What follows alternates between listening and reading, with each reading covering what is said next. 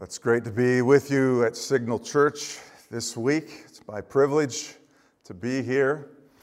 And we are in some very unusual and crazy times, aren't we? And, uh, but I want to remind you of something. As Paul wrote in Philippians 3, our citizenship is in heaven, and we await a Savior from there. He's coming back soon. And our citizenship, our final home, is there. We're going to make it. We're going to get through all of this stuff. I'd like us to turn in our Bibles, whatever form you have, to Isaiah chapter 6, whatever form of media you have before you. And I invite us to read invite you to read along with me silently as I look at Isaiah chapter 6, this very, very well known passage. Isaiah 6, beginning at verse 1. In the year that King Uzziah died, I saw the Lord sitting upon a throne. Just envision this high and lifted up, and the train of his robe filled the temple.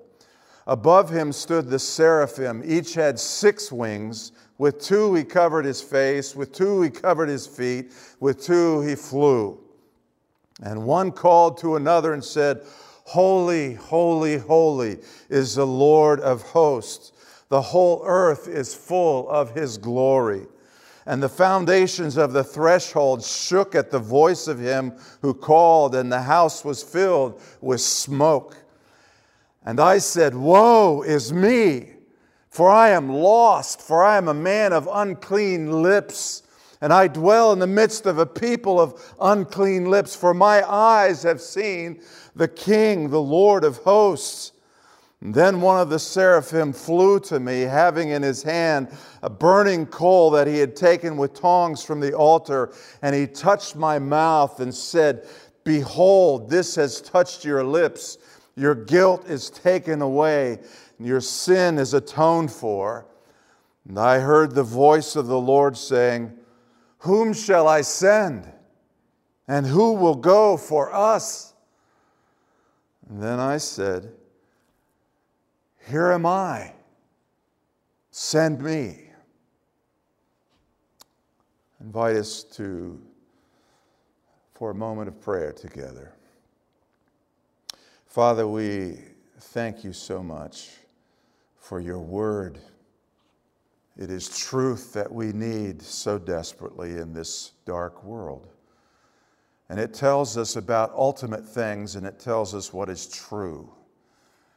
And so we ask that in these moments that you would open our hearts and our understanding and our minds, that you would even awaken our imagination that our imagination might be properly used and guided by your truth revealed here in Scripture, and that uh, you would do all that is on your heart in us in these moments, that you would transform our perspective where it needs transformation, that you would bring encouragement where we need encouragement, you would fortify, strengthen us, and meet us by the power of your sovereign Holy Spirit.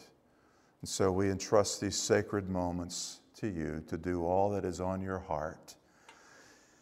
And we pray that you would accomplish much good in us through this. In the glorious and holy name of Jesus, we ask. Amen. I don't know if you've ever heard the name Reggie White. If you've followed football for long, then you will recognize that name. He was the leading sack, uh, he was the sack leader of the NFL. That doesn't mean that he carried a bag around. What that means is that he was the one who would tackle the quarterback while the quarterback still had the football more than anyone else. And uh, so he struck terror in the hearts of quarterbacks and of many in the NFL. And Reggie also was a Jesus follower, a very devoted Jesus follower. But one day it was preseason, and during preseason, what would happen is that you'd have a lot of rookies coming in who are trying out for a position on the team. They want, like everything, this is their life's dream to make a posi- get a position on a team. On the other hand, you have the veterans who are there, and they would very much like to keep their position on the team. But they have to go through this very challenging preseason scrimmaging as they're evaluated in their skill level and their commitment and contribution potential to the team. And so there's a lot of tension, as you can imagine. And so in this one play, Reggie, who was on defense, and a rookie on the offensive line, they collided and their face masks got stuck together. Something that's very unusual, very rare, but it happened. And they couldn't get them apart. They finally had to take the helmets off. But before that happened, the rookie was saying, taking the name of Jesus and using it in the most vile ways. And this wasn't working well for Reggie. And so Reggie said, Don't talk about Jesus that way. Please don't talk about Jesus that way. Don't talk about Jesus. And the rookie took the challenge and was talking about Jesus in even more profane ways. So they finally got them apart. They got their helmets back on, and now they had opportunity for the offense to go and have a huddle, and the defense to have a huddle as well to talk through their strategy. But when the defense got back to talk about their defensive strategy, Reggie wasn't there. They looked, and he's still in a four point stance on the line. They said, Reggie, come on back, come on back. And he just kept shaking his head, looking forward, and saying, Jesus is coming and I don't think he's ready. Jesus is coming, and I don't think he's ready. To be continued. What we see in this passage is that he, Isaiah begins by saying that in the year that King Uzziah died. Why is that important? It's important because for some 52 years, Uzziah had been the king of Israel and now he dies. And so there's a lot of fear, there's a lot of uncertainty about the future and the future of government, not unlike our own times right now, where there's a lot of unrest and a lot of division and a lot of tension uh, going on in our own nation. And so, what Isaiah uh, is trying to convey here is that uh, something needed to happen that was going to resolve this tension, and, and it was very unexpected. Isaiah needed to see a vision of God, and he didn't even know that. And that may be the same for us today. We don't even realize that one of the most relevant things that can happen, one of the most practical things that can happen for us in a time of crisis and struggle and conflict, is to see God have a fresh view of who our God is. This one who has designed our very DNA and has ordained our days so that we would have loving relationship with him and glorify him. But it's my sense of things that many people treat God as if he's just some unimportant afterthought at best, and they do not realize that seeing God is the greatest event that we will ever face the greatest event possible. And they do not realize that all life long we need to be investing every moment and experience in preparation to meet God.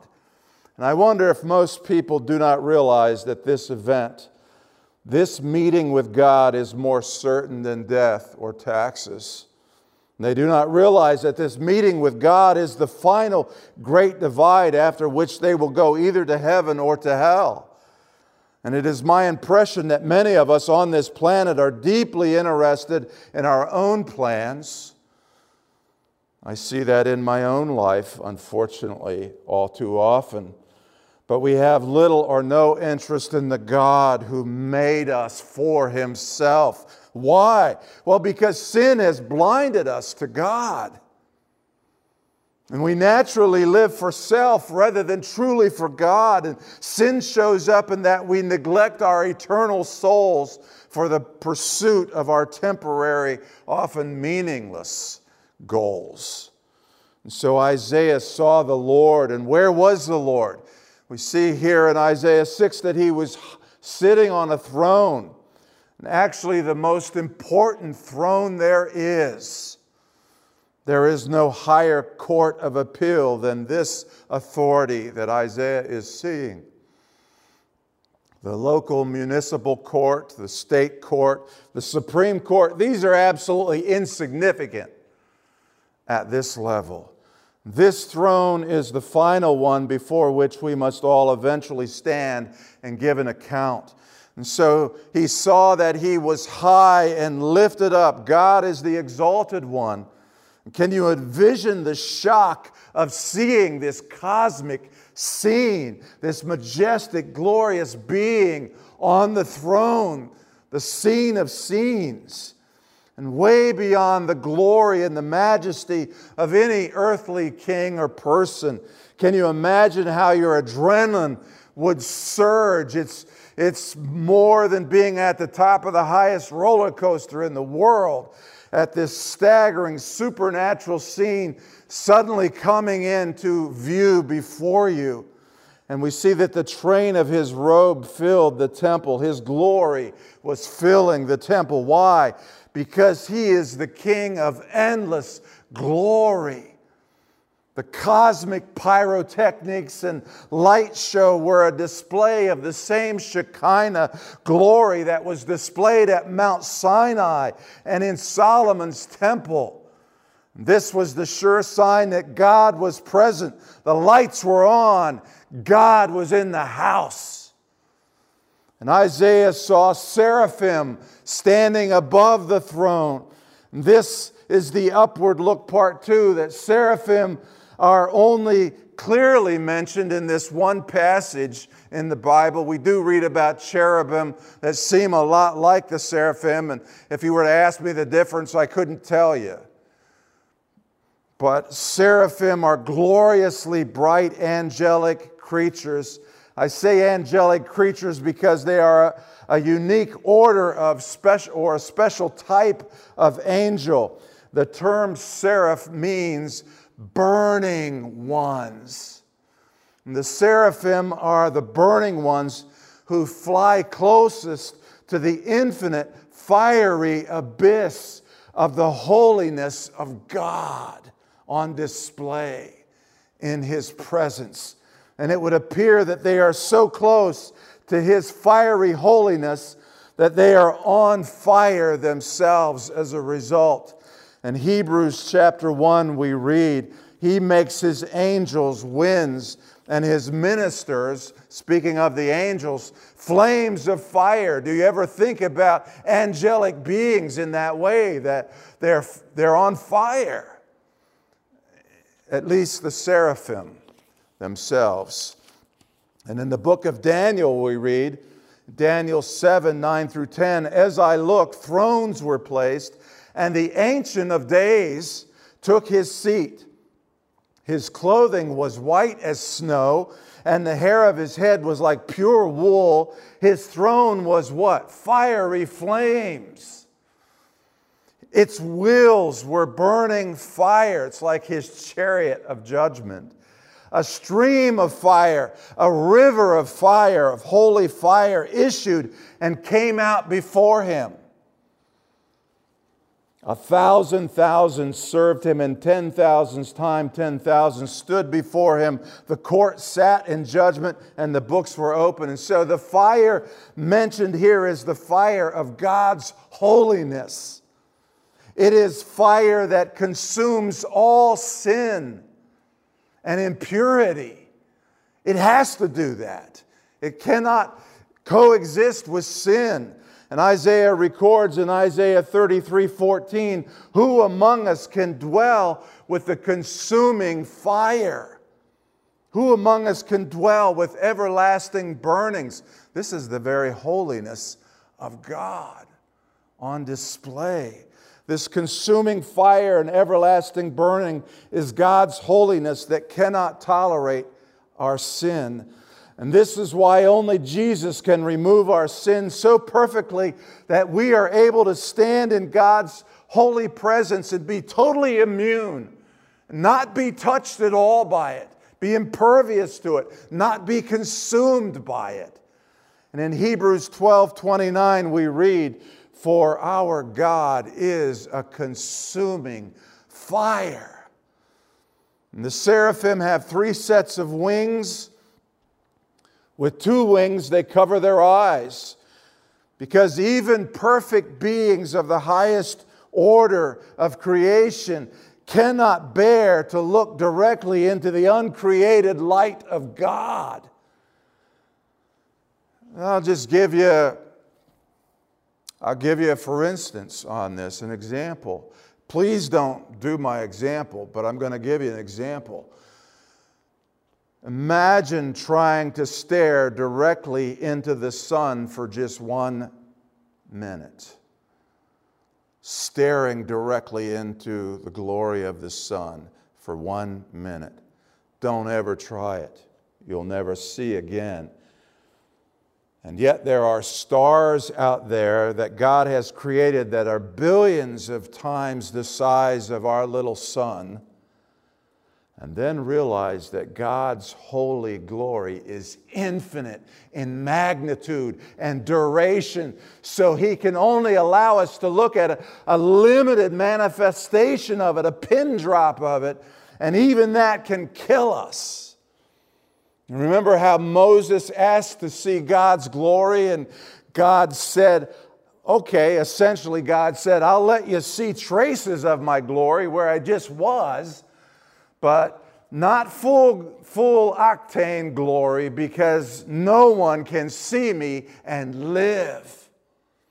And so, even the most glorious angels must cover their eyes, and God created them specifically for this environment. And so, those, that set of wings is just for them in that high altitude of His holiness. And then, with two wings, they cover their feet.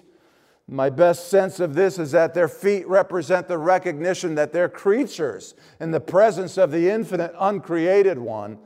And so there is a modesty or a, a covering that is appropriate. It is pro- proper decor and protocol in the divine presence. And then with two wings, they fly, which is the part that isn't very surprising to us. That's what we think of typically when we think of wings. But seraphim are absolutely obsessed with the holiness of God. And seraphim have been gifted and entrusted with seeing God's holiness on a level that no other created being can endure. And they are impassioned to scream out, to declare, to proclaim at full emphatic volume that God is even more perfect and beautiful and awesome and wonderful than any of the rest of us are capable of grasping. These seraphim, trust me, these seraphim are not bored with their job.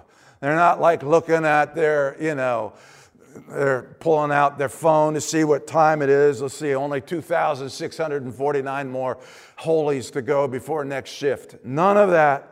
They have the best view of God in all of creation. And the seraphim have the perfect job of declaring God's perfection to the rest of creation. And they have arguably the most exciting, most sacred, most glorious, most frightening, yet exhilarating task in creaturedom that of being the official announcers of God's glory. And they have the dream job because they're absolutely intoxicated with the mind blowing beauty, the very source of infinite perfect beauty and unending waves of purest, ecstatic bliss and joy and perfection hit them, wave after wave of beauty of God that's perfect. And they cannot help but ceaselessly, ceaselessly proclaim that God is holy, holy, holy. And so we see that seraphim are the worship leaders of heaven. Okay. What does holy mean? The word tends to bore us. We don't get much out of that word a lot of times. Well, when we speak of holy angels or holy saints or holy apostles, we mean that these are the ones who have been set apart, singled out to represent God's pure purpose and to carry out His righteous will in heaven and on earth. They are devoted to God's pure use. Holy means simply set apart from the common for sacred use. However, this term goes into a quantum leap when it is applied to God, who is uniquely holy. When we say that God is holy, we are recognizing that He alone is uniquely, infinitely set apart. He's in His own class, a class of one. There is an infinite chasm between his infinite, uncreated, perfect being and all else because everything else is created and he alone is creator. And we are acknowledging that God alone is the absolute and eternal and infinite perfection that can neither be added to nor diminished. And after all these millennia of these perfect angels being in his presence in heaven, None of them have any suggestions for improvement. Everything he does is perfect. As the infinite one, he cannot improve or get better, and no deficiency can ever be discovered. And so, another key aspect of what the seraphim are shouting when they say, Holy, holy, holy, is this. Are you ready? They're also shouting this Wow! Wow! Wow.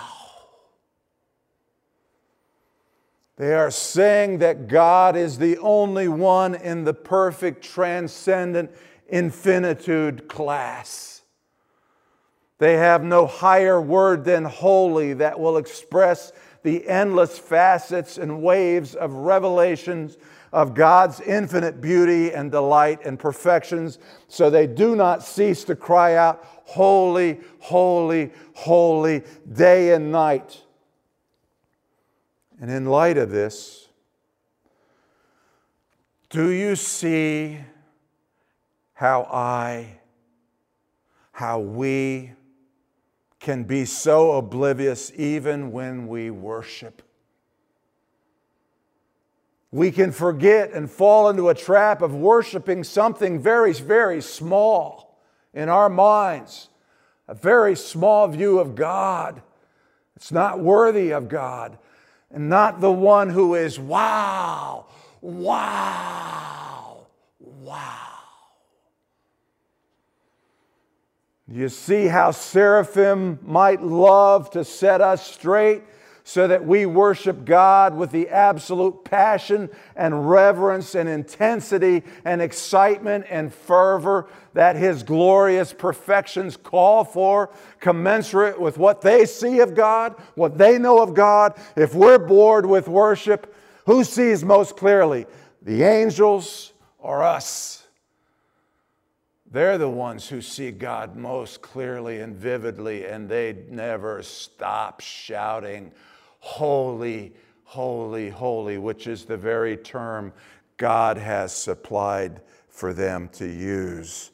So, do you see how the seraphim might even be righteously stunned by the casual approach that we can take to worship or grieve that we're not blown away by God's beauty or mystified that we should be so unmotivated to pursue Him in His infinite beauty and to pursue Him in His Word and to, to know everything we can about Him now, to be hungry for knowledge about God. You see how that would be hard for angels to figure out these people claim to be followers of Jesus, and it doesn't look like they care that much. That would be hard for them, I would guess. And so the seraphim proclaim, Holy, holy, holy. It is threefold. It is used three times because it is a Hebrew device to express the supremely emphatic, what's most important. Rarely do we see it used twice Truly, truly, Jesus would say, Amen, Amen. There's only three uses where it's used three times in the Bible. This one is the key one. It is threefold because there is one true God who exists in three persons Father, Son, and Holy Spirit. It is threefold because it covers the three familiar tenses past, present, and future. God exists outside of time so that He tells us in His Word that His name is I am. His name is a verb. You know anyone else who has a name that's a verb? And so, what he is saying, I am, includes the reality that he always has been, he always is, and he always will be, as we see in Revelation 4 8, a similar scene where the angels are crying out, Holy, holy, holy is the Lord God Almighty, who was and is and is to come. And these, probably highest of all orders of angels, never cease to cry out God's mind blowing holiness. Day and night, they continually proclaim God's holiness and glory with such volume that the foundations shake. Can you envision this in your mind? This is ultimate stuff that we're headed for. We're going to see firsthand soon. This is the highest experience that we will ever encounter.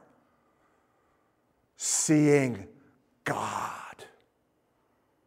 And the foundations of the threshold shook at the voice of him who called. This is supernatural power, angelic voices that cause an earthquake. This is the unshakable kingdom shaking the shakable kingdoms of this earth. The house was filled with smoke Again, this is the Shekinah glory that led Israel out of Egypt through the Red Sea and out Mount Sinai and through 40 years of wilderness wanderings, and that filled Solomon's dedicated temple.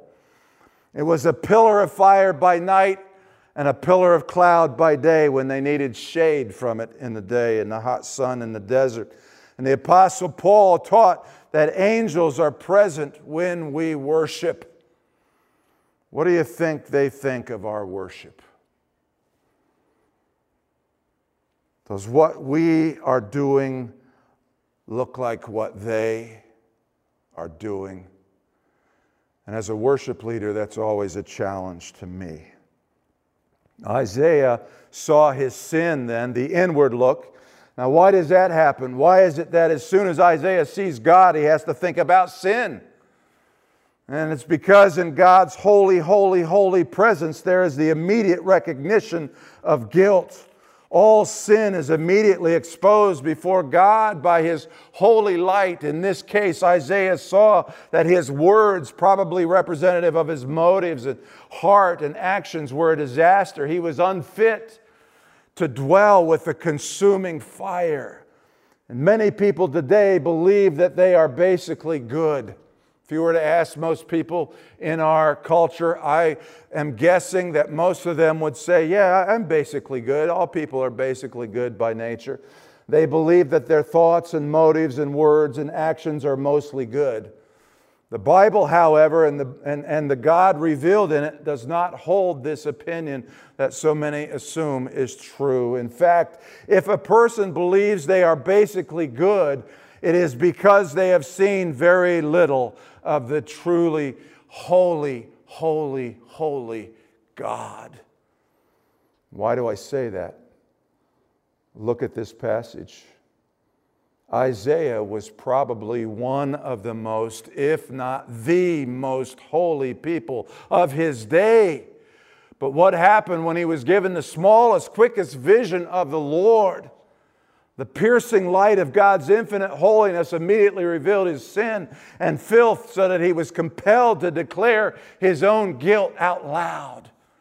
No one else accused him or pointed it out. No, as soon as he saw God's glory and holiness, he involuntarily shouted his own sinfulness because we see ourselves most clearly in the light of God. And so he spontaneously pronounced the prophetic curse back on himself Woe is me! And so we see that pride and confidence in our own goodness, supposed goodness and righteousness, are really only indicators that we have seen very little, if any, of a true glimpse of God. Instead, humility is one of the most rational attitudes we can ever have if we have seen even the slightest glimpse of God. Isaiah was cleansed with a burning coal from the altar, which points to Jesus, whose holy sacrifice on the highest altar is the only means by which our sins may ever be forgiven, so that we are prepared to live in the holy, holy, holy presence of God, the consuming fire. But then Isaiah also saw the mission, the outward look that we read in our last verse. After seeing God and almost dying as a result, Isaiah was willing to be sent by God to fulfill his mission. And his mission was going to be almost fruitless. I invite you to take time today or this week to read the rest of Isaiah. It's very short, and you'll see what a hard mission he's called as he's going to proclaim God's truth to cold and hard hearted people. But having seen God, he would now he would be fortified to persevere even in the face of almost no visible success. We need this confidence as well in our own world today, where it's not exactly easy to share the message of Jesus with people. They're not all wanting to hear. And finally, Isaiah saw Jesus. Who did Isaiah actually see on the throne? Isaiah saw Jesus. Now, where do I get that? Well, John writes later on in John chapter 12, 41 Isaiah saw these things because he saw his, and it's Jesus in the context, his glory and spoke of him, spoke of Jesus who was to come, referring to Jesus. So Isaiah saw Jesus. That's who he's seeing on the throne. That is the future look. Jesus Christ is the holy, holy, holy one seated on the throne. But here is a personal question Are we bored with God? Does the subject or pursuit of God seem like one of the last things that we would have interest in doing? Do we have a desire to truly pursue God?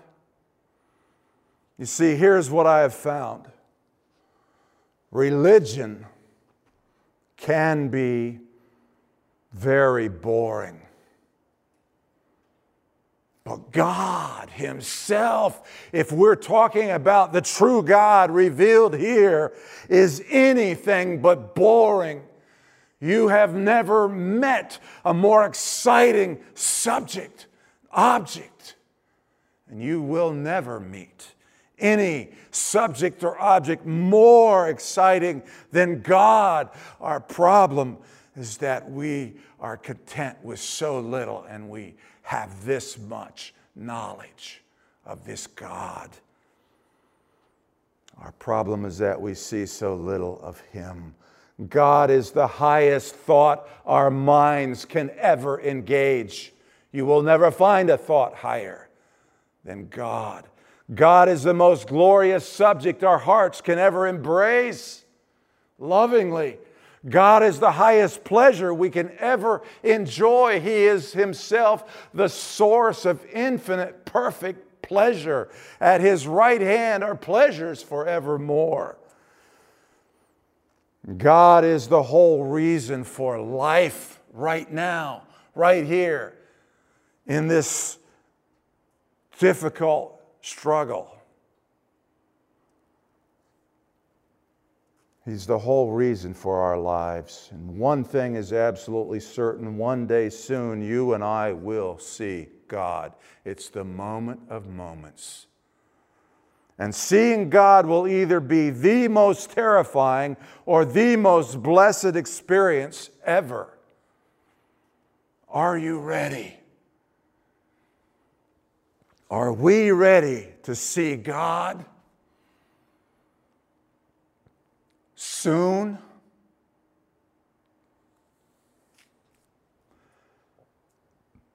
Remember Reggie White? defensive player in a four point stance. He's up there on the line of scrimmage. He's waiting for the ball to be hiked. Finally, the defense and the offense come out of their huddles, come up. They make their formation on the line, and Reggie keeps saying, Jesus is coming. And I don't think he's ready, the guy that had been using Jesus' name in such terrible ways. When the ball was snapped, Reggie yelled, Here comes Jesus. And he tossed that offensive lineman like a rag doll, they said, and he went straight in and sacked the quarterback. It was such a display of power that his teammates were blown away. They had seen how strong Reggie was, but this seemed supernatural. So much so that for years they talked about it, and at a lot of games, for years after that, guys who witnessed it would ask, Reggie, is Jesus going to play in this game? We want to see Jesus play again. My friend, Jesus is coming soon, very soon. Are we ready? Amen. The Lord bless you and keep you.